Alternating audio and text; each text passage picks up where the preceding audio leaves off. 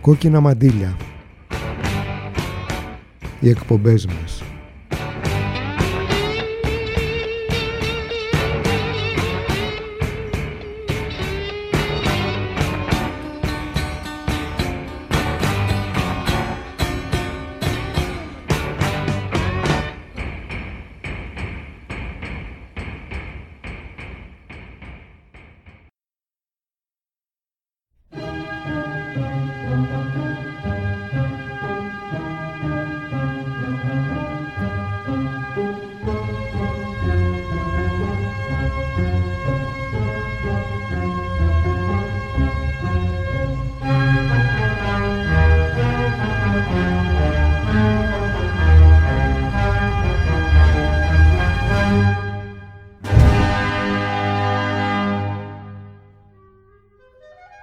Ιωσήφ Ιβανόβιτς, τα κύματα της Δυτικοδημίας, με τη Συμφωνική των Μέσων Ενημέρωσης και Κοινωνικής Δικτύωσης. Διεύθυνση Υπουργείου Προστατών. Σολίστ, ο Πανελλήνιος Ιατρικός Σύλλογος.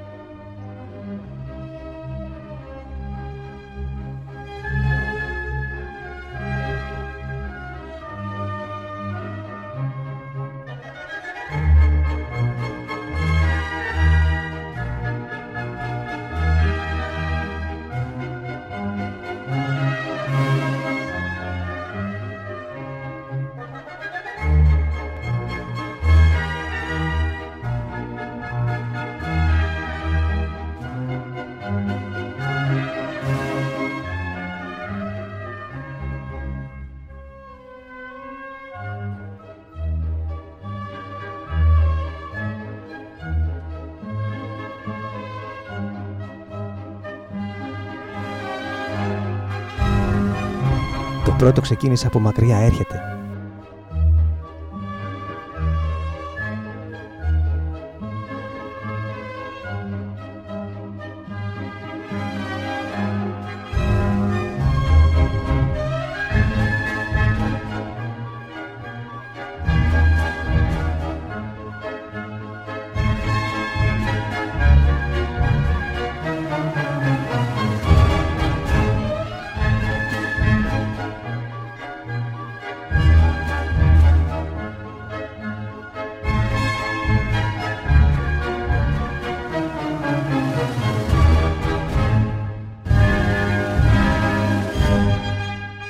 Τώρα είμαστε στην πρώτη χαλάρωση το καλοκαίρι.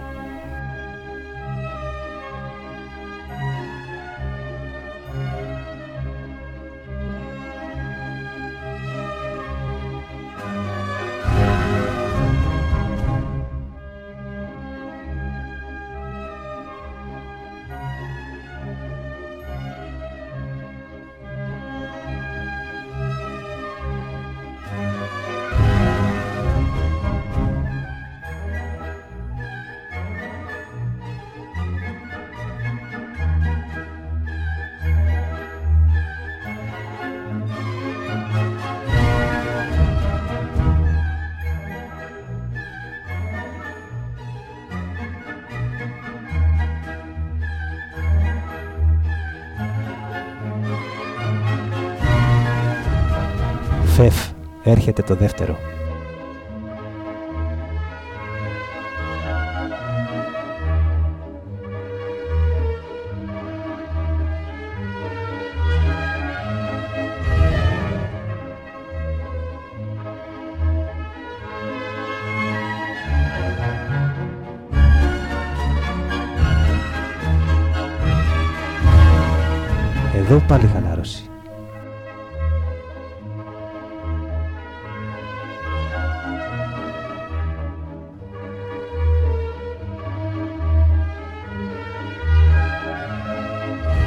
Ας λεκνιστούμε λοιπόν στο ρυθμό της εξουσίας.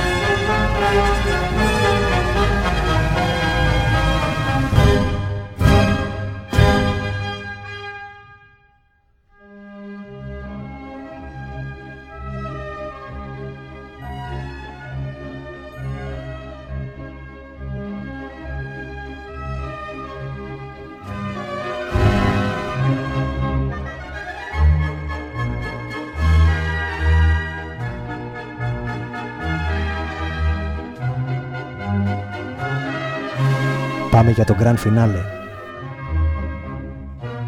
Τον καθολικό πλατφορμιασμό.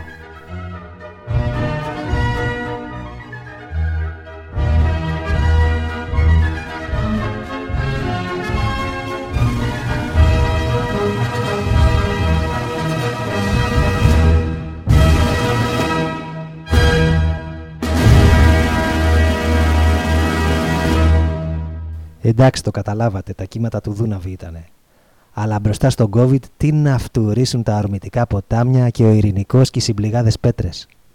Υποτίθεται, για πρώτη φορά στην ιστορία, ότι εμφανίζεται ιός με τέτοια τρομερή φωνικότητα συνδυασμένη με εναέρια υπερμεταδοτικότητα. Υποτίθεται ότι οι ασυμπτωματικοί είναι ενδυνάμοι φωνιάδες, για πρώτη φορά στην ιστορία επίσης, ενώ έχει γίνει τουλάχιστον μια γιγάντια έγκυρη μελέτη σε 10 εκατομμύρια ανθρώπους που αποδεικνύει ότι οι ασυμπτωματικοί δεν συμβάλλουν στη μεταδοτικότητα και άρα είναι χρήσιμοι στην ανάπτυξη γενικής ανοσίας. Το παραδέχτηκε και η νούμερο 2 του Παγκόσμιου Οργανισμού Υγείας, η Βάντερ Κέρκοφ, κάτι που θαύτηκε βέβαια από τα μίντια. Αλλά και αυτό το πράγμα με τα κύματα ρε παιδί μου, που το δεύτερο κύμα είναι ισχυρότερο από το πρώτο, ακολουθεί και τρίτο και τέταρτο και νιωστό, ενώ στην Ασία η θάλασσα είναι γιαούρτι και έχουμε και τις μεταλλάξεις, που αντί να εξασθενούν όπως γίνεται συνήθως, γίνονται χειρότερες. Άσε που έχουν και ονομασία προέλευσης, σαν τη φέτα. Και πώς τα βρίσκουν αμέσως, ε, τι ερευνηταράδες είναι αυτοί; Σας καλωσορίζουμε ξανά στο ράδιο Κόκκινα Μαντήλια και στο Oxygen. Το θέμα μας σήμερα είναι ο εκβιασμός γύρω από τα πειραματικά σκευάσματα που τα ονομάζουν εμβόλια και η απολύτως δικαιολογημένη στάση μεγάλου μέρους του νοσηλευτικού και ιατρικού προσωπικού που αρνείται να πλατφορμιαστεί παρά την τεράστια πίεση που ασκείται. Η ιστορία πάει χοντρικά ως εξής. Βρίσκεται σε εξέλιξη μια καπιταλιστική αναδιάρθρωση. Μέσα στις άνωθεν κεντρικές επιδιώξεις είναι μεταξύ άλλων η φαρμακοεξάρτηση νέου τύπου και η συλλογή βιομετρικών και άλλων σχετικών δεδομένων που δεν μπορούν να εξοριχθούν διαδικτυακά. Η επεξεργασία και διαχείριση των δεδομένων αυτών θα είναι στη συνέχεια ψηφιακή διαδικτυακή. Είναι μείζονο σημασίας για τα διαβατήρια ανοσίας, για τα πιστοποιητικά σωματικής κατάστασης, είναι μείζονο σημασίας για τη νέα ευγονική. Αν σας φαίνονται περίεργα όλα αυτά, σας παραπέμπουμε στην ψηφιακή ασταμάτητη μηχανή και στο περιοδικό Cyborg. Αυτός λοιπόν είναι σε αδρές γραμμές ο σκοπός. Τα νέα πειραματικά σκευάσματα γενετικής μηχανικής, αποτελούν ένα μέσο, όχι βέβαια το μοναδικό. Και τα μαζικά τεστ είναι σε αυτή τη λογική. Θεωρούμε ευνόητο για τον καθένα ότι με τα εμβόλια, τα τεστ, τις εξετάσεις, την καταγραφή αντιδράσεων και ιστορικού και άλλα, συλλέγεται η πρώτη ύλη για τις τερατώδεις βάσεις δεδομένων που είναι ένας από τους βασικούς στόχους του νέου καπιταλιστικού μοντέλου. Έτσι εξηγείται και η πρεμούρα για καθολικό εμβολιασμό και όχι με τις ανησυχίες που έχουν για την υγεία μας. Σχηματικά, πρώτον, μας φλωμώνουν στο ψέμα. Δημιουργούν την εικόνα μιας φωνικής πανδημίας. Δεύτερο, σπέρνουν πανικό και τρόμο.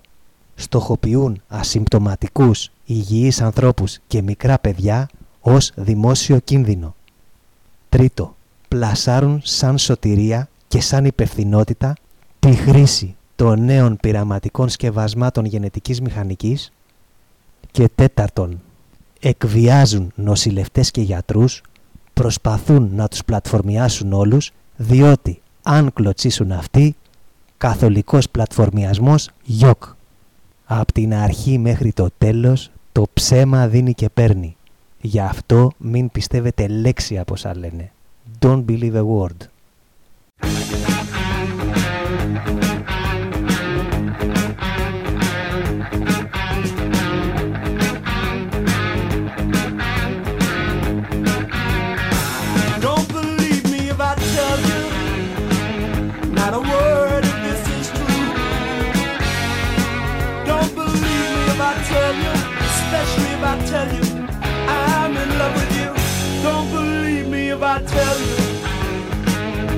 I wrote this song for you. There's just not been some other silly pretty girl I'm singing to. Don't believe a word, for words are so easily spoken. And your heart is just like that promise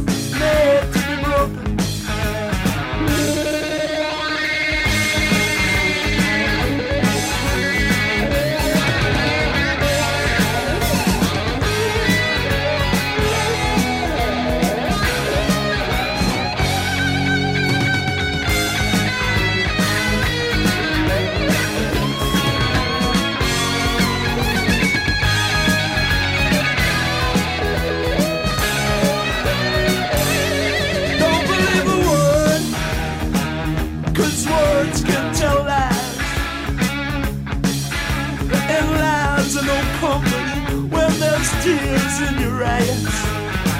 Don't believe me if I tell you, not a word of this is true. Don't believe me if I tell you, especially if I tell you that I'm in love with you. Don't believe a word. No, don't believe a word. Don't believe it, don't believe me. Not a single word.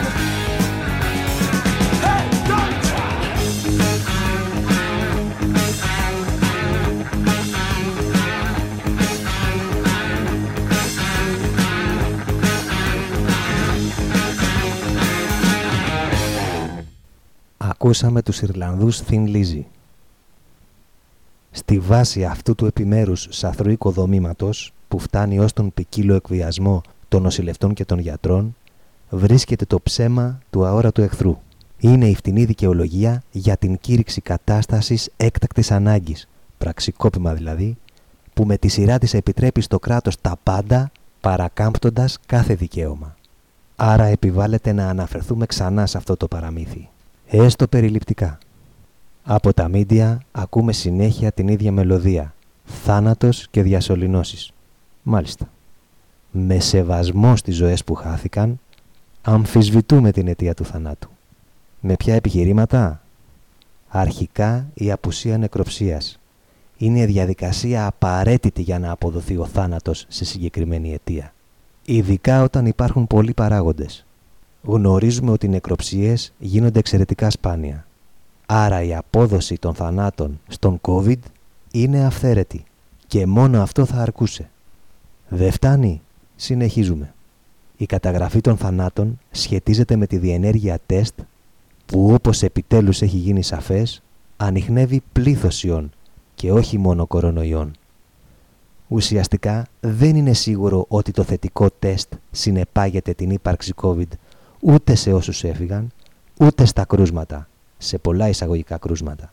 Γιατί μέχρι πριν δύο χρόνια κρούσμα ήταν μόνο ο ασθενής και όχι ο ασυμπτωματικός. Επομένως, η χρήση των προβληματικών τεστ φτάνει και αυτή από μόνη της για να φανεί η απάτη. Θυμίζουμε επίσης άλλο ένα φοβερό χαρακτηριστικό του ιού, την γεωπολιτική του εκλεκτικότητα.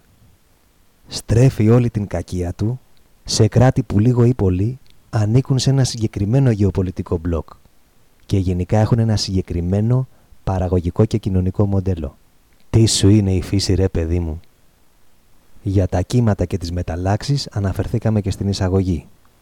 Ένα ακόμα ενδιαφέρον σημείο είναι η θεραπευτική αγωγή.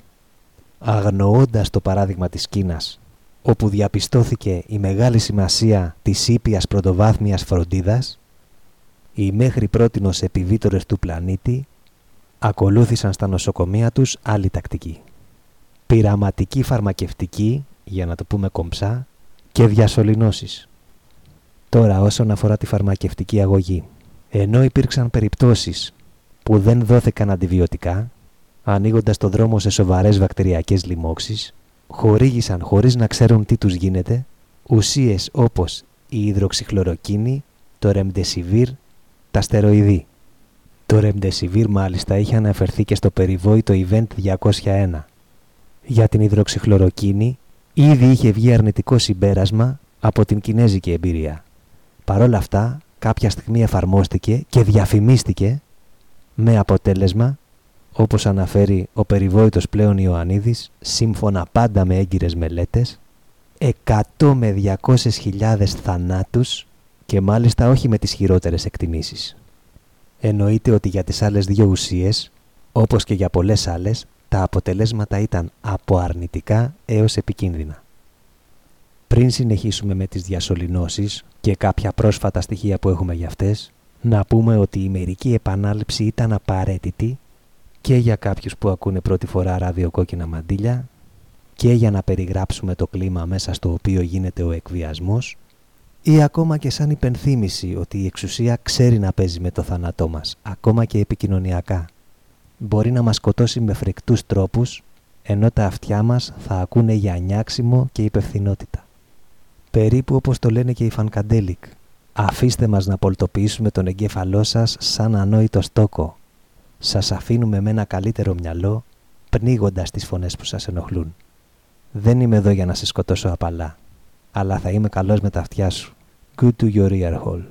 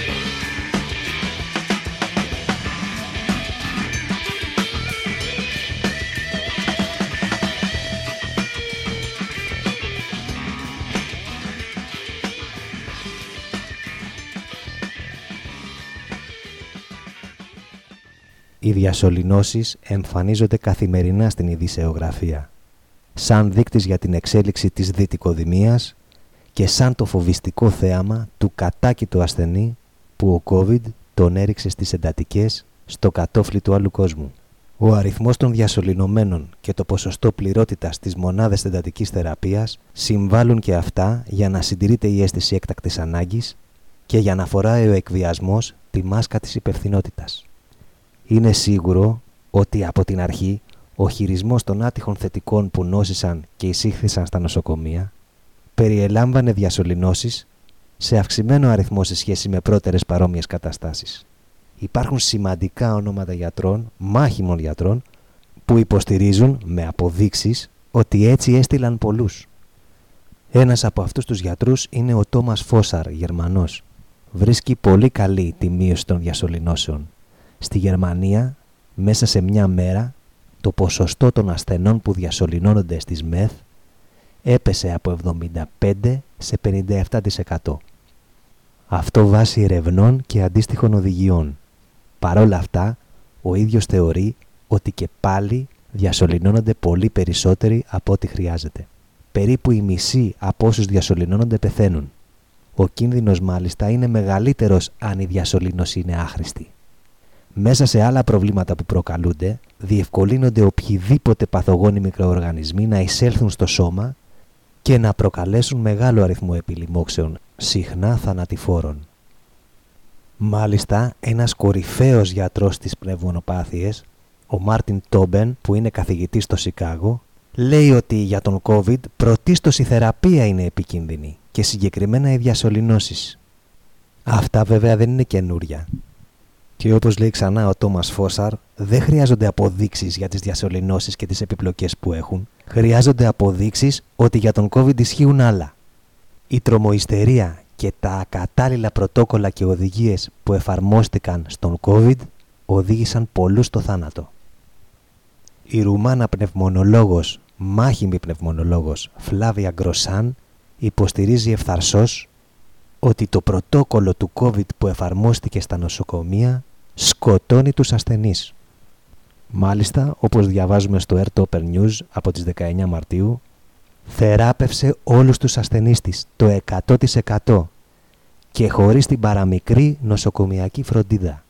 Υποστηρίζει ότι γίνονται τεράστια λάθη στα νοσοκομεία και ότι ο COVID είναι ουσιαστικά μια πνευμονία, ατυπική αλλά πνευμονία. Λέει ότι οφείλει να αντιμετωπιστεί ως τέτοια και ότι ο στόχος της από την αρχή ήταν να μην χρειαστεί κανένας ασθενής διασωλήνωση γιατί είναι μια διαδικασία που σκοτώνει.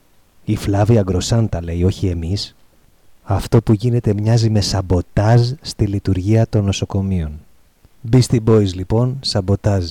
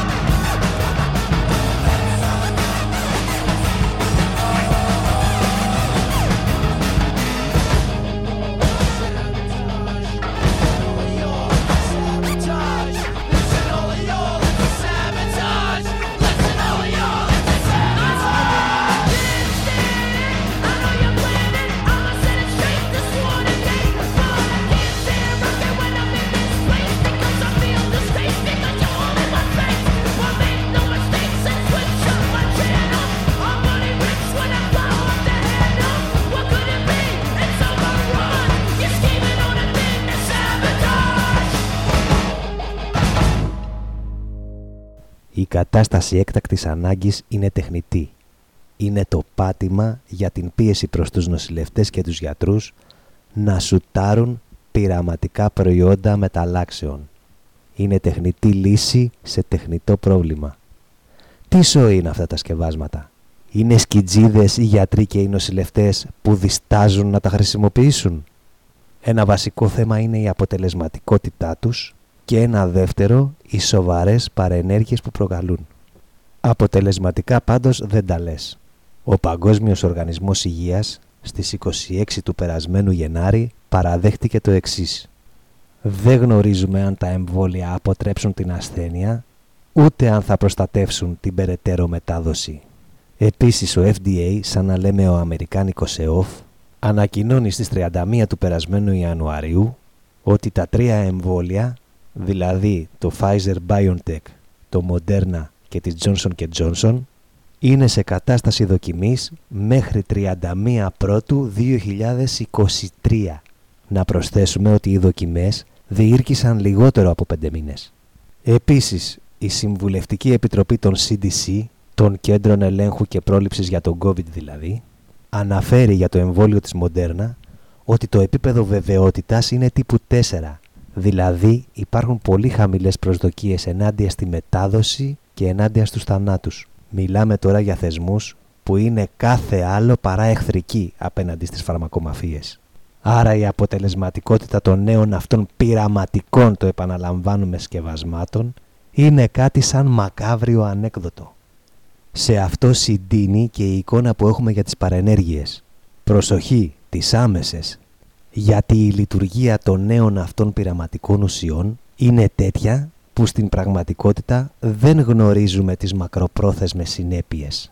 Εξελίσσεται το πιο μεγάλο φαρμακευτικό πείραμα στην ιστορία και επηρεάζει την κυταρική λειτουργία. Είναι χακάρισμα του ανοσοποιητικού συστήματος, είναι γενετική μηχανική. Για τις άμεσες λοιπόν παρενέργειες έχουν βγει αρκετά στη φόρα. Τρανταχτή περίπτωση η Άστρα Ζένεκα. Πριν ακόμα από τη γνωστοποίηση περιστατικών θανάτων και σοβαρών παρενεργειών και την αντίστοιχη επικοινωνιακή κοροϊδία, υπήρχαν σοβαρές ενστάσεις. Κάποιες έφτασαν να εκδηλωθούν επίσημα. Ομάδα 12 γιατρών με βαριά ονόματα έστειλαν στις 28 Δευτέρου επιστολή στον Ευρωπαϊκό Οργανισμό Φαρμάκων τεκμηριώνοντας τις ανησυχίες τους για τις παρενέργειες και τη διαδικασία δοκιμών.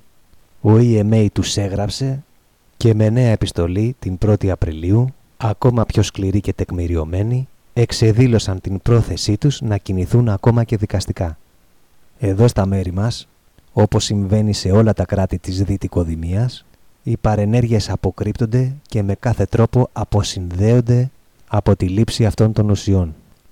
Αυτός ήταν και ο λόγος της παρέτησης του καθηγητή ανοσολογίας Παναγιώτη Βλαχογιανόπουλου από την Επιτροπή Φαρμακοεπαγρύπνησης. Η τακτική του κουκουλώματος αφορά όλες τις νέες πειραματικές ουσίες. Οι αναφορές για θανάτους και κάθε λογής προβλήματα που έχουν προκύψει από τους πλατφορμιασμούς αυξάνονται. Έτσι είναι. Τα πειράματα δεν στέφονται πάντα με επιτυχία, συνήθως το αντίθετο. Μίντια, κόμματα, αστυνομία και κάθε λογής μηχανισμοί προωθούν με λύσα αυτή τη διαδικασία. Όσοι τους σιγοντάρουν, έστω και ακούσια, θα έπρεπε να ντρέπονται. Black Merda, Ashamed.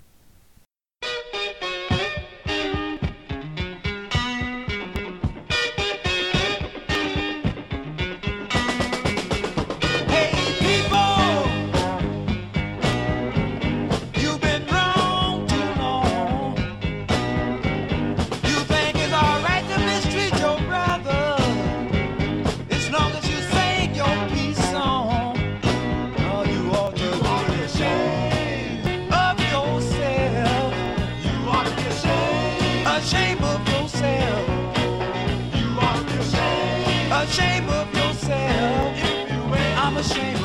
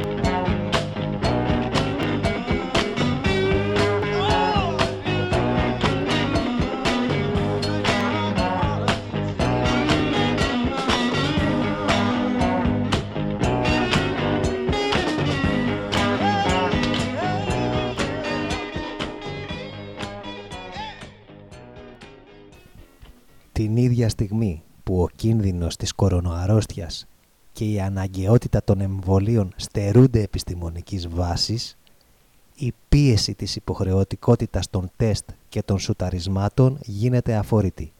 Ήδη σε κάποιες περιπτώσεις δεν μιλάμε απλώς για πίεση, αλλά για νομοθέτηση.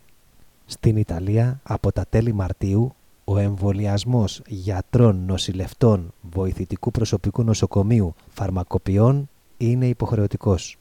Όσοι αρνούνται είτε θα μετατίθενται δυσμενώς είτε δεν θα πληρώνονται. Αυτό αφορά και τα ιδιωτικά ιατρία και τα διαγνωστικά κέντρα. Να σημειωθεί ότι στην Ιταλία υπάρχει υψηλό ποσοστό εμβολιασμού σε αυτές τις ομάδες. Στα μέρη μας αυτό συζητιέται καιρό. Τελικά, όπως διαβάζουμε στα νέα, στις 3 Απριλίου του 2021, το Εργαστήριο Μελέτης Ιατρικού Δικαίου και Βιοειθικής της Νομικής Σχολής του Αριστοτελείου Πανεπιστημίου Θεσσαλονίκης γνωμοδότησε υπέρ του υποχρεωτικού εμβολιασμού. Διαβάζουμε τη γνωμοδότηση από το δημοσίευμα. Κατά τον παρόντα χρόνο και όσο διαρκεί η πανδημία του COVID, το Υπουργείο Υγείας μπορεί να ορίσει ως υποχρεωτικό τον εμβολιασμό όλων των γιατρών και του νοσηλευτικού προσωπικού, καθώς και όλων όσων στελεχώνουν δομές υγείας δημοσίου και ιδιωτικού τομέα ή δομές περίθαλψης ευπαθών ομάδων, ορίζοντας ταυτόχρονα ως άμεση συνέπεια της άρνησης εμβολιασμού τους την απομάκρυνσή τους από το χώρο εργασίας τους χωρίς καμία οικονομική απέτηση. Η γνωμοδότηση αυτή είναι σε αρμονία με όσα συνέβησαν την προηγούμενη περίοδο. Ο Αντρέας Λοβέρδος δήλωνε στα μέσα Μαρτίου «Εδώ και δύο μήνες ζητώ υποχρεωτικό εμβολιασμό των υγειονομικών υπαλλήλων που παλεύουν με τον ιό. Είναι δυνατόν ακόμη και σήμερα ο Πρωθυπουργός και η κυβέρνηση να επιμένουν στον δια της πυθούς εμβολιασμό; Αυτά μετά τον τόρο στο νοσοκομείο Μεταξά, όπου όπως δήλωσε ο πρόεδρος των εργαζομένων, από τα 30 κρούσματα, δηλαδή από τους 30 θετικούς που υπήρξαν στο προσωπικό, οι 11 ήταν εμβολιασμένοι και με τις δύο δόσεις. Την ίδια περίοδο, ο αναπληρωτής Υπουργός Υγείας Βασίλης Κοντοζαμάνης δήλωνε «Ο εμβολιασμός δεν είναι υποχρεωτικός, ακόμη θα προσθέταμε εμείς, είναι όμως θέμα ατομικής και κοινωνικής ευθύνης και ειδικά για τους υγειονομικούς είναι και θέμα ηθικής υποχρέωσης διότι προσφέρουν υπηρεσίες υγείας. Δεν είναι πίεση αυτό; Στα τέλη του Μάρτη υπήρξε απόφαση του Υπουργού Υγείας Βασίλη Κικίλια που καθίσταται υποχρεωτική η διεξαγωγή rapid test δύο φορές την εβδομάδα σε όλο το προσωπικό, ιατρικό, νοσηλευτικό κλπ.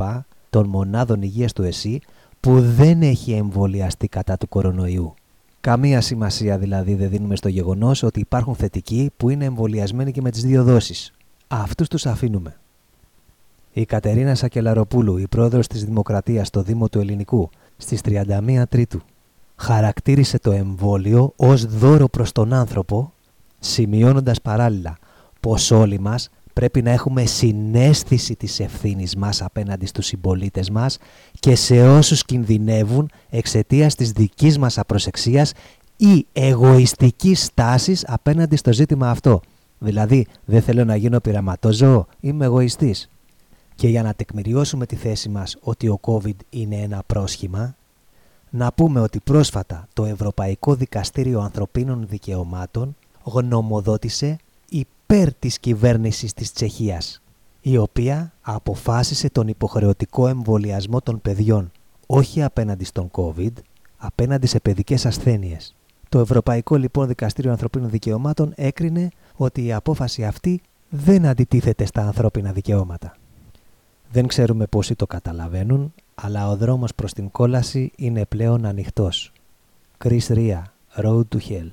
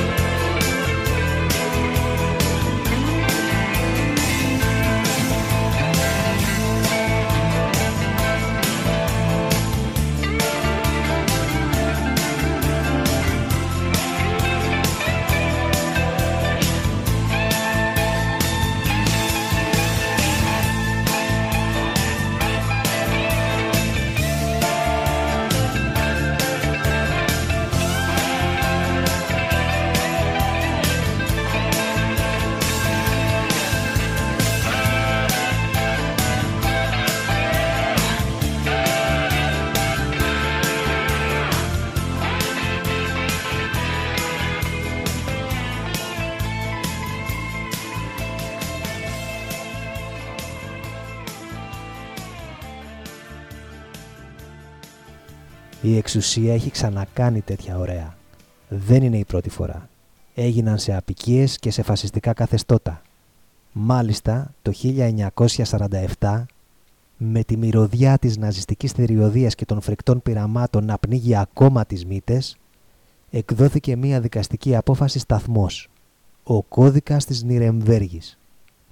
Τι λέει αυτός; Το πρώτο πρώτο που λέει είναι ότι η εθελοντική συνένεση του εξεταζόμενου είναι απολύτως απαραίτητη. Ξαναλέμε, οι ουσίες αυτές είναι πειραματικές και ο καθένας που θα τις λάβει πρέπει να συνενεί. Όχι να εκβιάζεται, όχι να αναγκάζεται, πρέπει να λάβει τις ουσίες μόνο με τη θέλησή του. Επίσης, πρέπει το πείραμα να διεξάγεται έτσι ώστε να αποφεύγεται κάθε περιττή σωματική και ψυχική οδύνη και τραυματισμός. Επίσης, δεν πρέπει να διεξάγεται πείραμα όταν υπάρχει εκ των προτέρων υποψία θανάτου ή τραυματισμού ως αποτέλεσμα. Ποιοι είναι οι υπεύθυνοι και ποιοι είναι οι ανεύθυνοι; Συγγνώμη ξεχαστήκαμε. Η κατάσταση έκτακτης ανάγκης τα δικαιολογεί όλα αυτά. Υπάρχει φωνικός ιός ρε παιδί μου, τι να γίνει; Αλλά θα πει ο γάτος. Αυτά δεν είναι πειράματα. Οι νέες ουσίες έχουν δοκιμαστεί. Ε, λοιπώς μεν, αλλά έχουν δοκιμαστεί. Ξέρουμε ότι δουλεύουν. Θα πούμε κι εμείς, γάτε, δεν αξίζει την απάντησή μας γιατί είσαι ο λίγον βλάξ. Αλλά ας είναι. Η Παγκόσμια Διακήρυξη για τη Βιοειθική και τα Ανθρώπινα Δικαιώματα από τις 19 Οκτώβρη του 2005 στο άρθρο 6.1 αναφέρει «Κάθε προληπτική, διαγνωστική και θεραπευτική πράξη, είπε κανείς πείραμα, όχι, μπορεί να γίνει μόνο με την έγκαιρη ελεύθερη και πληροφορημένη συνένεση του εμπλεκόμενου προσώπου βασισμένη στην επαρκή πληροφόρηση. Αυτή η συνένεση επιτρέπεται όπου χρειαστεί να εκδηλωθεί και να αναιρεθεί από το εμπλεκόμενο πρόσωπο οποιαδήποτε στιγμή και για οποιονδήποτε λόγο επιλέξει, προσοχή, χωρίς να βρεθεί σε μειονεκτική θέση ή να υποστεί οποιαδήποτε ζημιά εξαιτίας της επιλογής του. Δηλαδή, δεν θέλω να πάρω ένα φάρμακο, δεν θέλω να κάνω ένα εμβόλιο. Δεν έχεις κανένα δικαίωμα να μου απαγορεύσεις τη μετακίνηση, να μου απαγορεύσεις την εργασία, να περιορίσεις ή να απαγορεύσεις τις κοινωνικές μου συναναστροφές. Ακόμα και αν υπήρχε έγκαιρη και επαρκής πληροφόρηση, που δεν υπάρχει όσον αφορά τις νέες ουσίες γενετικής μηχανικής, ακόμα και τότε ο καθένας έχει το δικαίωμα να αρνηθεί τη λήψη αυτών των ουσιών. Πόσο μάλλον γιατροί και νοσηλευτές που έχουν και σχετικές γνώσεις. θα έπρεπε αυτά τα στοιχειώδη να είναι αδιαπραγμάτευτα και διαρκώς υπερασπιζόμενα. Κάποτε το δικαίωμα στην ελευθερία ή στη μετακίνηση, ο μισθός, η είσοδος σε διάφορους χώρους, κρινόταν από το χρώμα του δέρματος. Αν υπήρχε σήμερα μια μοντέρνα Ku Klux Klan, θα κυνηγούσε όσους αρνούνται να φαρμακοθούν, όσους δεν πληρούν τις τιμές των ιατρικών εξετάσεων και όσους αρνούνται να καταγράφεται και να αξιολογείται η κάθε στιγμή της ζωής τους. Αφού δεν υπάρχει, προς το παρόν τουλάχιστον, ας αφήσουμε να μιλήσουν για την κλασική ρατσιστική οργάνωση κάποιοι που το δικαιούνται λόγω χρώματος. Steel Pulse, Ku Klux Klan.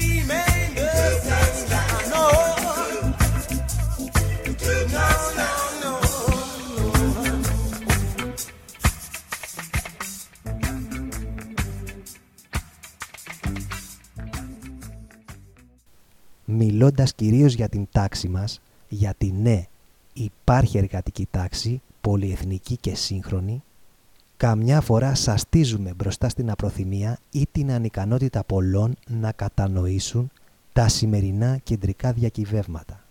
Η μουδιασμένη αντίδραση και η αστοχία κινηματικών προταγμάτων όμως πρέπει να μας πεισμώνει και πρέπει να διακρίνουμε ποιοι είναι οι εχθροί και ποιοι είναι οι φίλοι μας. Αλήθεια, οι εύπιστοι πού συγκαταλέγονται; Το Oxygen πρόσφατα μοίραζε το τέταρτο έντυπο δρόμο των κόκκινων μαντιλιών σε λαϊκή συνοικία. Έπιασε κουβέντα με έναν ευγενικό και συμπαθή κύριο, ο οποίος είπε ξεκάθαρα ότι το κόμμα το οποίο στηρίζει του λέει ότι υπάρχει πανδημία και του λέει τι πρέπει να κάνει, αποστάσεις, μάσκες κτλ. Και δεν ανησυχεί. Quiz, ποιο ήταν το κόμμα αυτό; Ακόμα κυκλοφορεί ευρέως μία και καλά αντικαπιταλιστική οπτική που λέει σε διάφορες παραλλαγές ότι γίνεται κεφαλαιοποίηση της πανδημίας. Δηλαδή, η κατάσταση έκτακτης ανάγκης είναι έστω εν μέρη υπαρκτή. Εδώ δεν βάζουμε quiz γιατί έχει πολλές σωστές απαντήσεις. Δεν θα πούμε ότι μοιάζουν σαν να κοιμούνται όρθιοι, δεν χρειάζεται να γίνουμε εριστικοί. Θα πούμε κομψά ότι μοιάζουν να κάνουν απεργία νύστας. Όμως, ακόμα κι αν κάποιος είναι ολότελα καθαρός, αλλά όχι ανέστητος, καλό είναι να ξαγρυπνά μερικές φορές. Ευχαριστούμε για την ακρόαση. Καλή δύναμη. Γιορουσουρούζ. مستمعينا الكرام من أداء عبد الحميد السيد استمعنا إلى ابتهال. يا خالقي أيها الإخوة والأخوات يحين موعدكم في الثالثة والنصف مع برنامج النور في المدينة من إخراج هباد الضفيري. فحتى الثالثة والنصف نبقى معكم وهذا الابتهال. يا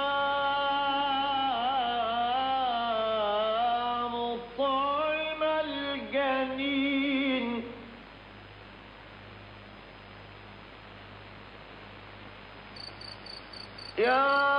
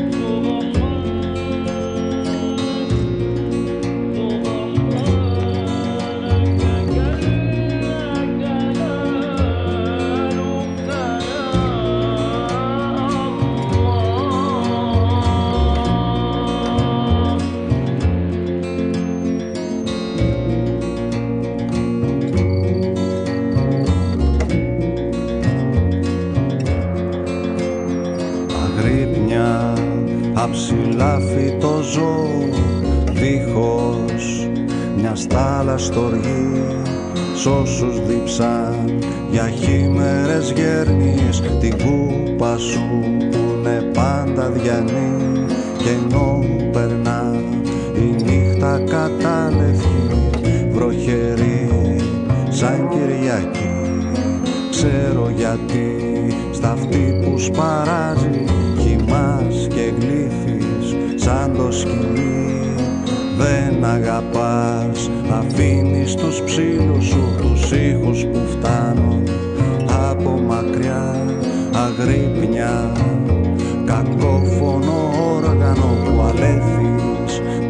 των εκλεκτών το σανά αγρύπνια της κόλασης κήτος είναι. Το φιλί σου φωτιά αφήνει μια γεύση από σίδερο που έχουν ξυλώσει από καράβια παλιά. Και ενώ